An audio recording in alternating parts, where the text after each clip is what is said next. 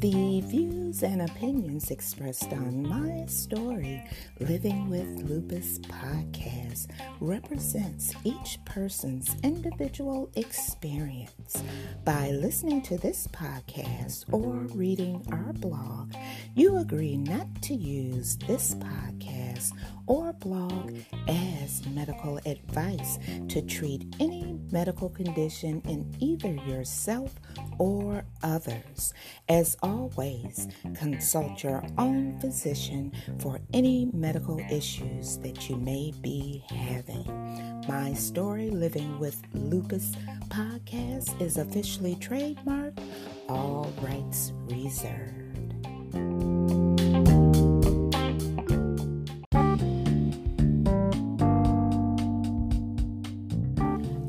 For joining me for another episode of My Story Living with Lupus.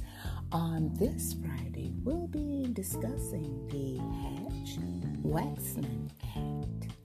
And I want to tell you about a supplement that I am taking, and I'm off of one of my medications.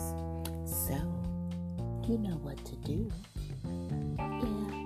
That's right. Grab your cup of coffee, your cup of tea, and if you're listening late at night, you know I appreciate you. Grab your favorite glass of wine and come on and join me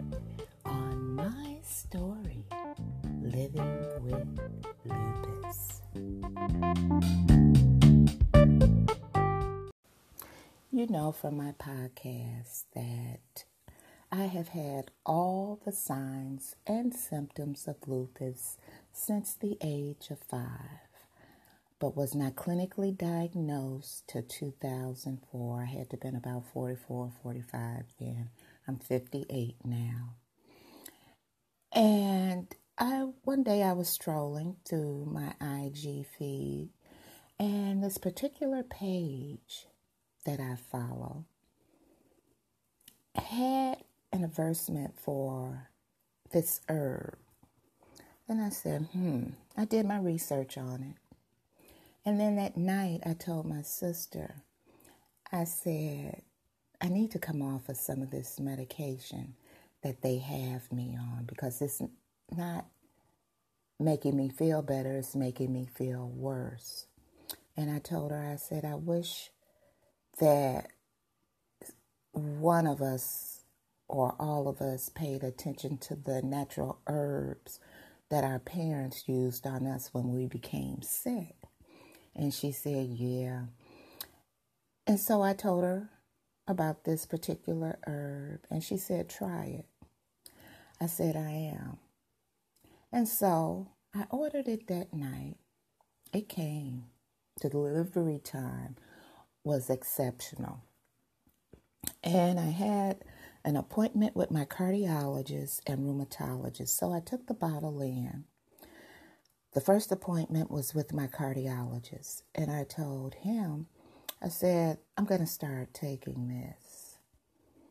And he looked at the ingredients it had in it. He said, It's all natural, but I doubt if it will help. And I said to myself, Mm hmm. He said, I've had a lot of patients to take this, and it did not um, do them any good, so they stayed. But he said, Go ahead and try it. Okay, I got his approval. Next appointment was with the rheumatologist. And I took the bottle out and I said, Is it okay for me to take this? He said, Susan, I told you I'd rather see you on natural herbs instead of taking all of this medication that you're on. He said, Sure, try it. It's no problem with me. I said, Okay. So I started taking it, and my sister noticed that um, how I was acting. And she told me, she said, I checked in on you. And she said, You were dead to the world. You were knocked out.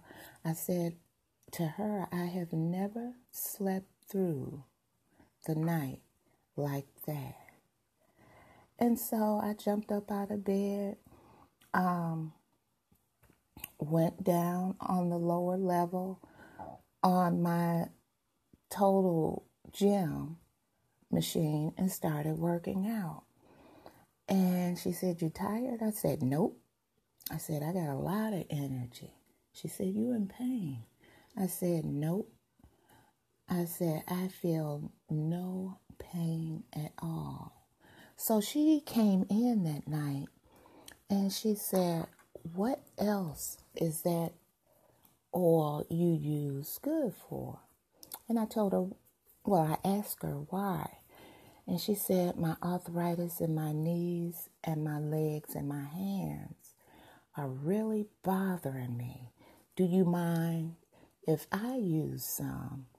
I said, No. So I poured half of my bottle out into a container for her. So she began to rub her legs and her hands in this oil. And um, I told her the next morning, I said, You were totally knocked out. She said, I know. My legs felt so much better, and my hands too. She said, Look, look at my hands.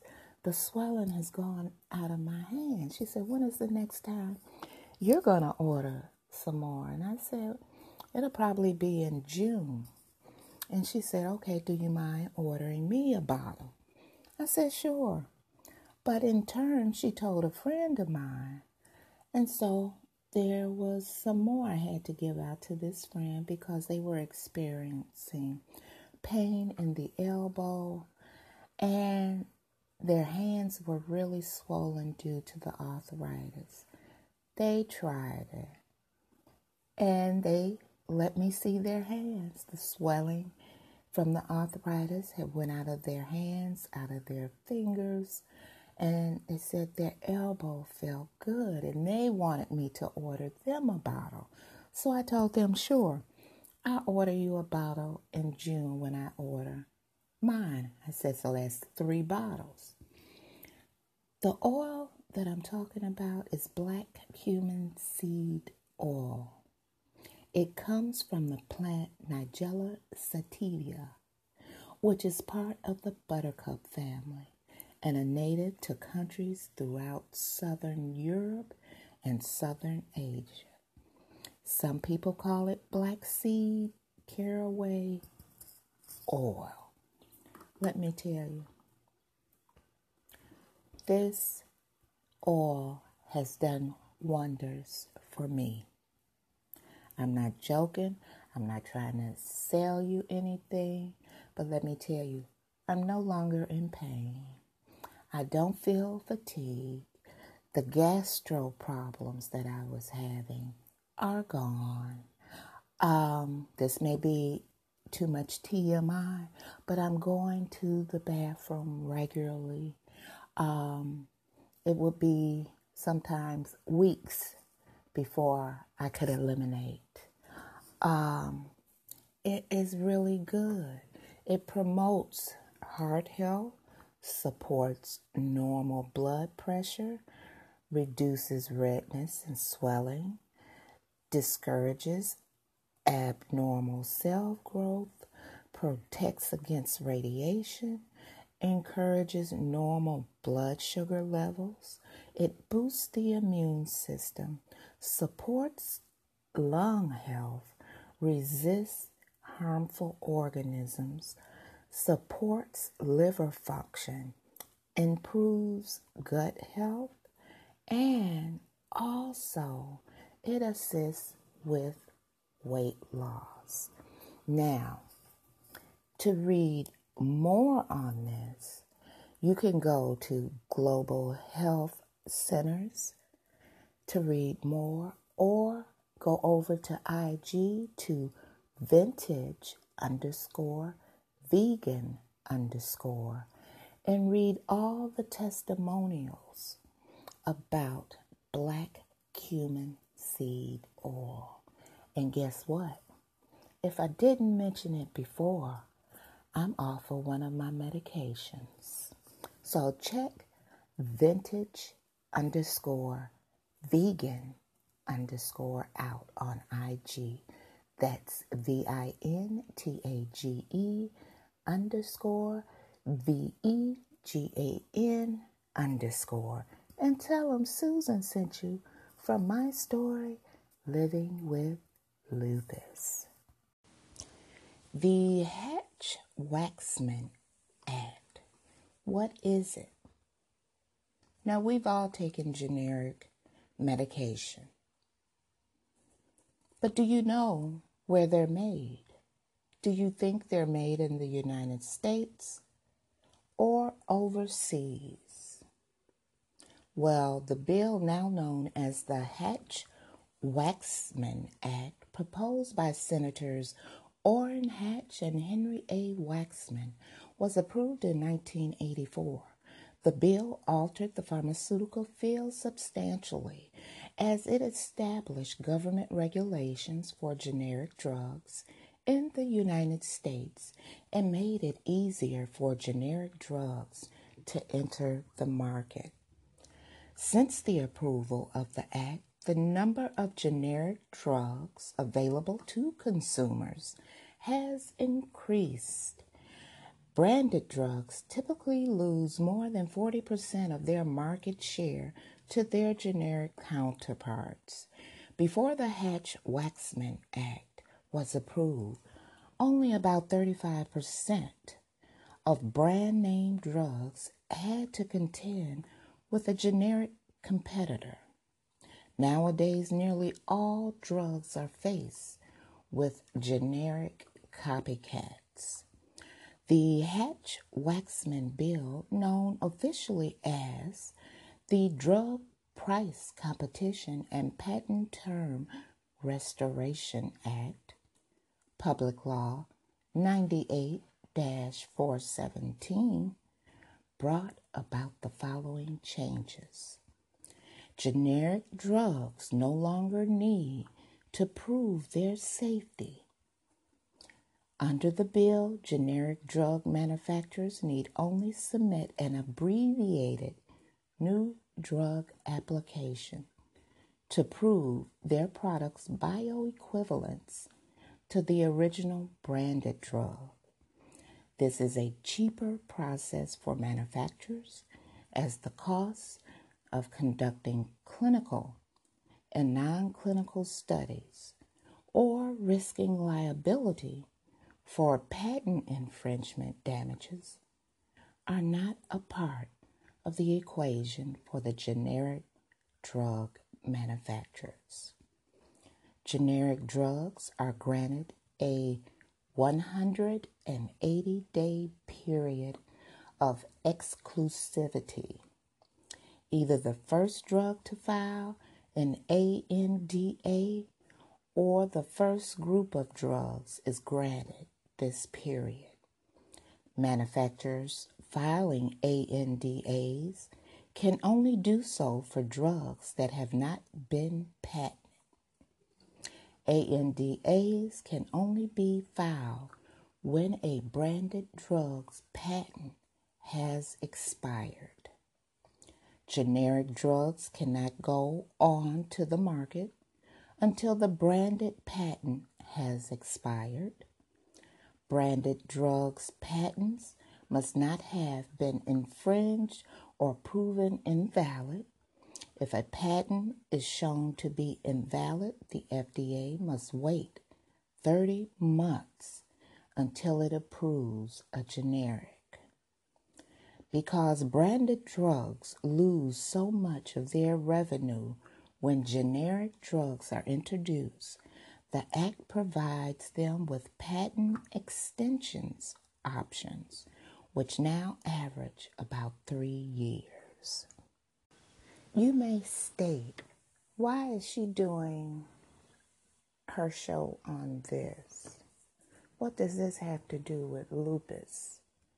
it has a lot to do with it. It has a lot to do with not only lupus, But someone who is on high blood pressure medication, heart medication, seizure medication, it is not just a lupus problem, it's a society problem. And you'll understand if you just listen further. What led to the introduction of the bill? Various conditions led to the need for reforms in drug price competition and patent terms. Government drug regulations stemming from 1962 made it hard for generic drug manufacturers to get their products on the market. Before 1962, all drugs were approved for safety, but not for effectiveness. Yet, due to the vigilance of a U.S. Food and Drug Administration medical officer, Dr. Frances Kelsey, a public health tragedy was prevented when she ensured that the sedative thalidomide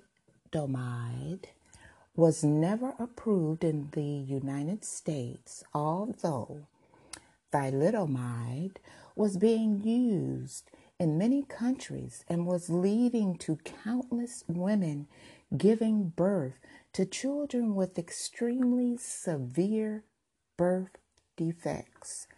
Dr. Kelsey discovered that it had never been tested on pregnant animals. After that, in 1962, Congress added a requirement that drug manufacturers had to also prove the effectiveness of their products before FDA could approve them for marketing. This change in requirements and regulations led to generic companies simply not spending the time and money doing the clinical trials to get to market post 1962. The approval of the Hatch Waxman Act in 1984 changed regulation practices for generic drugs to make it easier to introduce them to market while still deeming as safe and effective. Now, don't forget, under the Hatch Waxman Act, generic drugs no longer need to prove their safety and efficacy. Under the bill, generic drug manufacturers need only submit an abbreviated new drug application known as ANDA to prove their product's bioequivalence to the original branded drug. This is a cheaper process for manufacturers. Did you hear me? A cheaper process for manufacturers as the cost of conducting clinical and non clinical studies or risking liability for patent infringement damages are not a part of the equation for the generic drug manufacturers.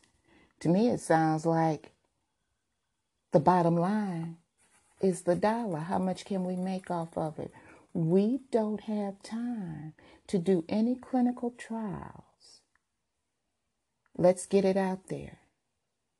By this short application, we can get it out there quick. What do you think about that? But listen further.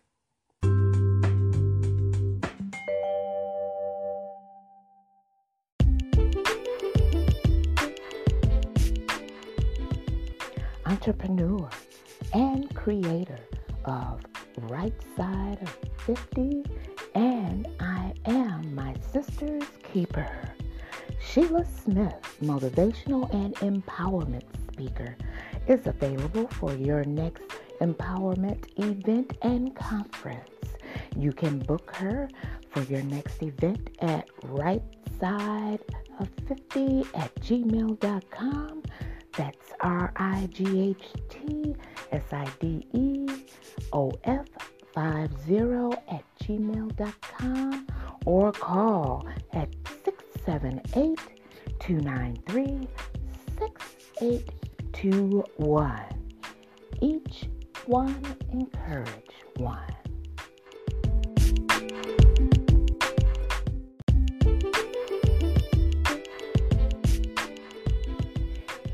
The author of Positive Energy 24 7 and his latest book, It Was Destined Urban Legend.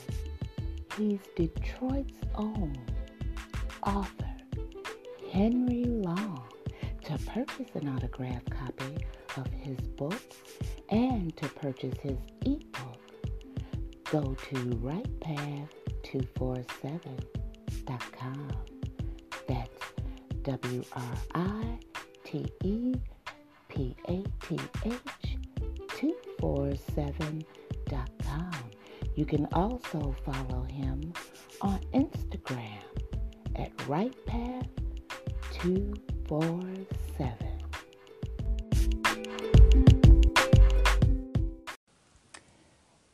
In the book Bottle of Lies, the inside story of generic drug boom by Katherine Eban.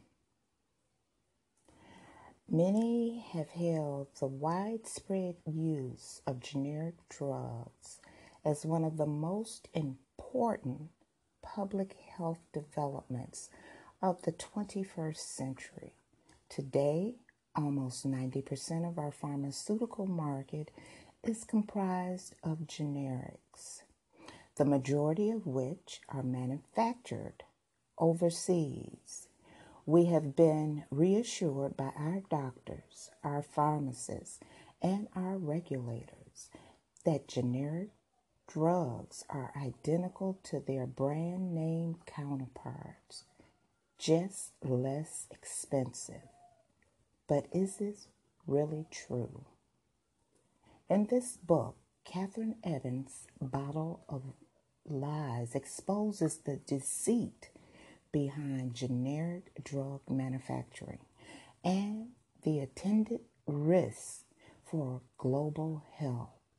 Drawing exclusive accounts from whistleblowers and regulators, as well as thousands of pages of confidential FDA documents, Eban reveals an industry where fraud is rampant, companies routinely falsify data, and executives circumvent almost every principle of safe manufacturing to minimize costs and maximize profit. Confident in their ability to fool inspectors, meanwhile, patients unwittingly consume medicine with unpredictable and dangerous effects. The story of generic drugs is truly global. It connects Middle America to China, India, Sub Saharan Africa, and Brazil, and represents the ultimate litmus test of globalization. What are the risks of moving drug manufacturing offshore, and are they worth the savings? a decade long investigation with international sweep, high stakes, brinkmanship, and big money at its core. Bottle of Lies reveals how the world's greatest public health innovation has become one of its most astonishing swindles drugs are a version of the brand name drug. They're not an identical copy, but generic companies reverse engineer, they break down the brand name drug and figure out how to remake it. They have to use the same molecule, they have to use the same route of administration, whether it's swallowing a pill, injecting, uh, and then they have to submit an application to the U.S. Food and Drug Administration. And the FDA reviews data to uh, see whether those drugs are bioequivalent. Do they reach the same peak concentration of drug in the blood? And if they, if the FDA deems that they do, they are approved to make a generic version. 90% of our drug supply is generic. The majority of those drugs come from overseas. 40% alone of all of our generics are manufactured in India. And if you go to uh, a pharmacy, you will automatically be switched to a generic drug if one is available. Uh, what's interesting to me is even though the name of the manufacturer will be on the label, consumers will not have information about where those drugs are manufactured. Why? Did they ever? I'm not sure that they ever did, but the companies claim it's proprietary. So for the U.S. consumer, they're getting less information about where their drugs are made than where their cereal is made, where their shirt is manufactured. That information is simply not available, and you have to be, uh, unfortunately, an investigative journalist to figure out where those drugs are manufactured. Companies named in the lawsuit have strongly denied any wrongdoing and have pledged to vigorously defend themselves in court. Chip Davis is the chief executive officer of the trade group that represents the makers of generic prescription drugs, the Association for Accessible Medicines. Mr. Davis, thanks so much for joining us. Thanks for the opportunity to be here. You heard what the Attorney General uh, said uh, largest corporate cartel in history, overt brazen collusion. What's your response? Yeah, again, well, thank you for having me. My initial response to what General Tong said is that facts are important here. Uh, conjecture isn't. Speculation isn't. Trying a case in the court of public opinion that should be tried in the courts is not the way to ensure that patients have access to safe, affordable, and effective medicine.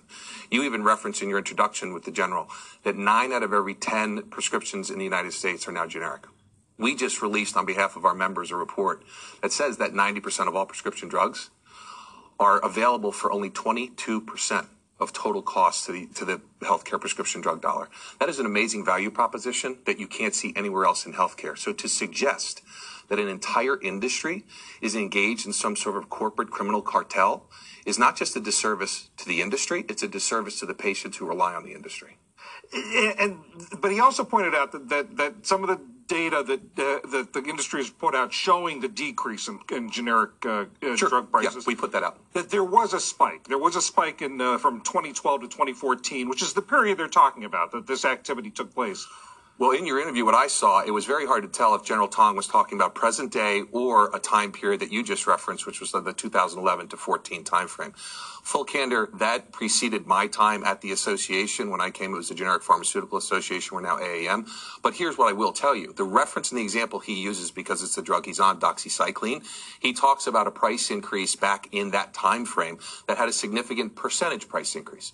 Now remember, percentage price increases off of a low cost look different than a small percentage over a high price biologic drug.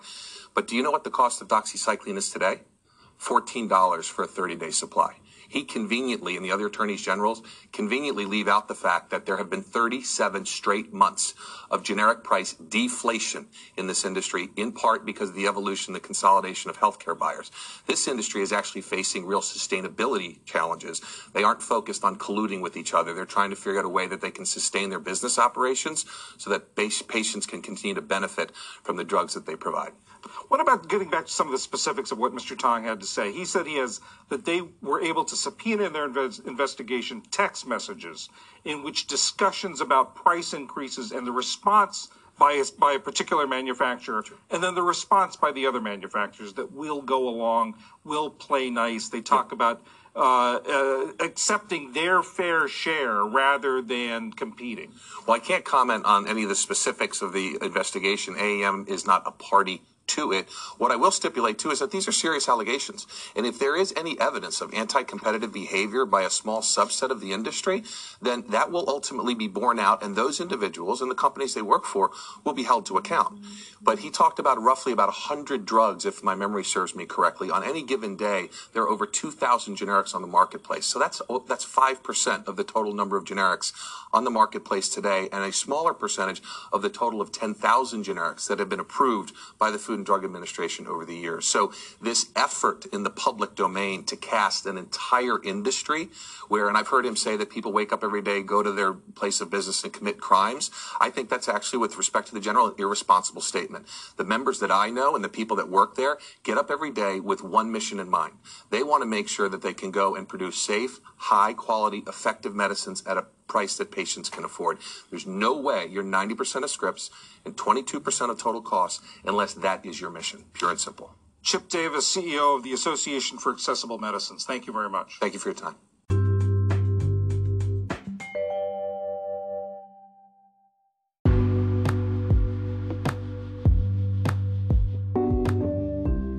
Premio handmade gemstone bracelets carries an array of men's and women's bracelets, along with a line of lupus awareness and cancer awareness gemstone bracelets. You can follow them on Facebook or visit their store at etsy.com or their website at www.premiobracelets.com. That's P R E M I O B R A C E L E T S dot com.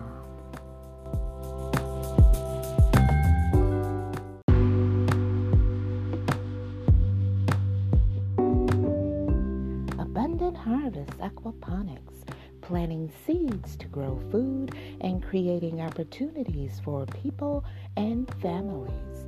You can contact this nonprofit organization at www.abundantharvestaquaponics.org.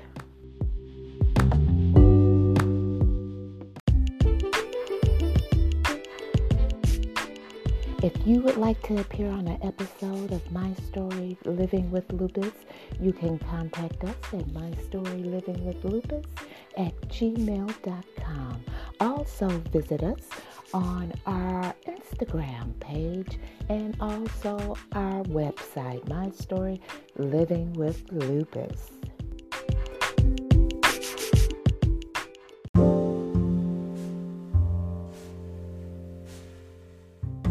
I hope that you found this segment informative. I pray that you have found the strength to ask questions to your healthcare providers. Before I leave, I want to leave you with this thought The warrior fights only for peace. The war to end all wars is the battle for the human heart. I am always reminded that it is not God who created humanity to live in violence, but rather it is humanity that chooses violence. God is tainted by being part of our story, but the story of God is a story of peace. He did not hope for peace, he fought for peace. The language of God as a warrior came to exist because he intervened for the defenseless.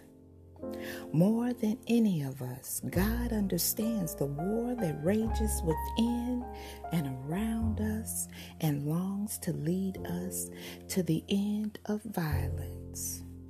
We are people of war because we are a people at war.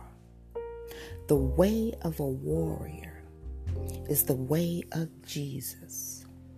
While others hoped he would call out an army, incite a rebellion, and use his power to topple an empire, he chose a different way.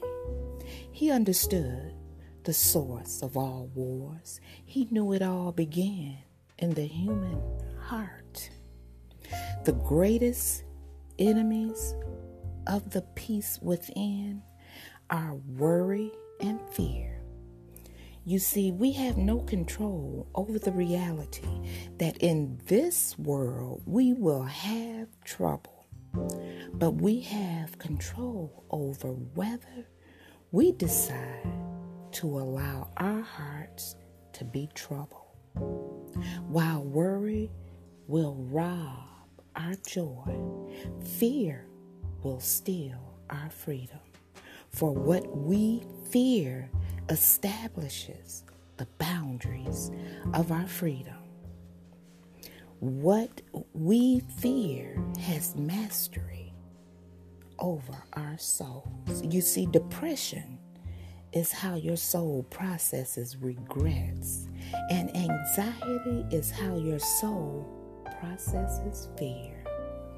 When we are anxious, we lose our strength. When we are afraid, we lose our courage. When we have found peace, we have both the strength and the courage to live the lives we were created to live. Peace does not come when you finally have control over your life. Peace comes when you no longer need control. You cannot control your circumstances, but you can control your character.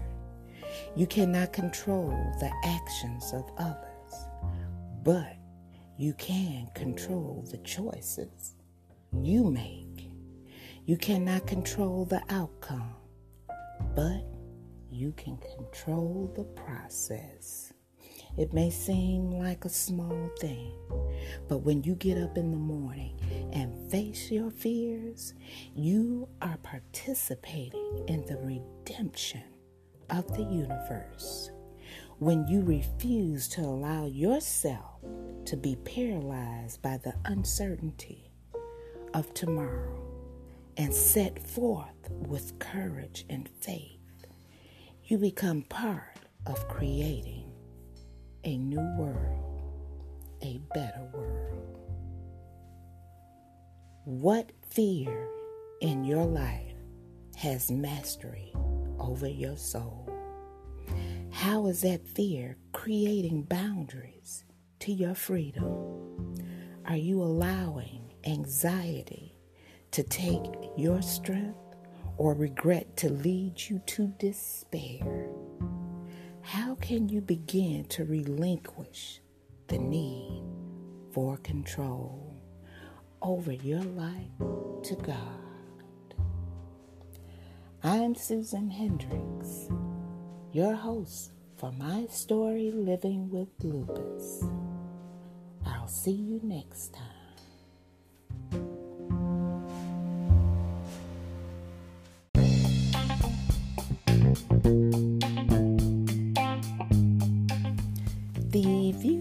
Opinions expressed on my story, Living with Lupus podcast, represents each person's individual experience. By listening to this podcast or reading our blog, you agree not to use this podcast or blog as medical advice to treat any medical condition in either yourself or others. As always, consult your own physician for any medical issues that you may be having. My Story Living with Lupus podcast is officially trademarked, all rights reserved.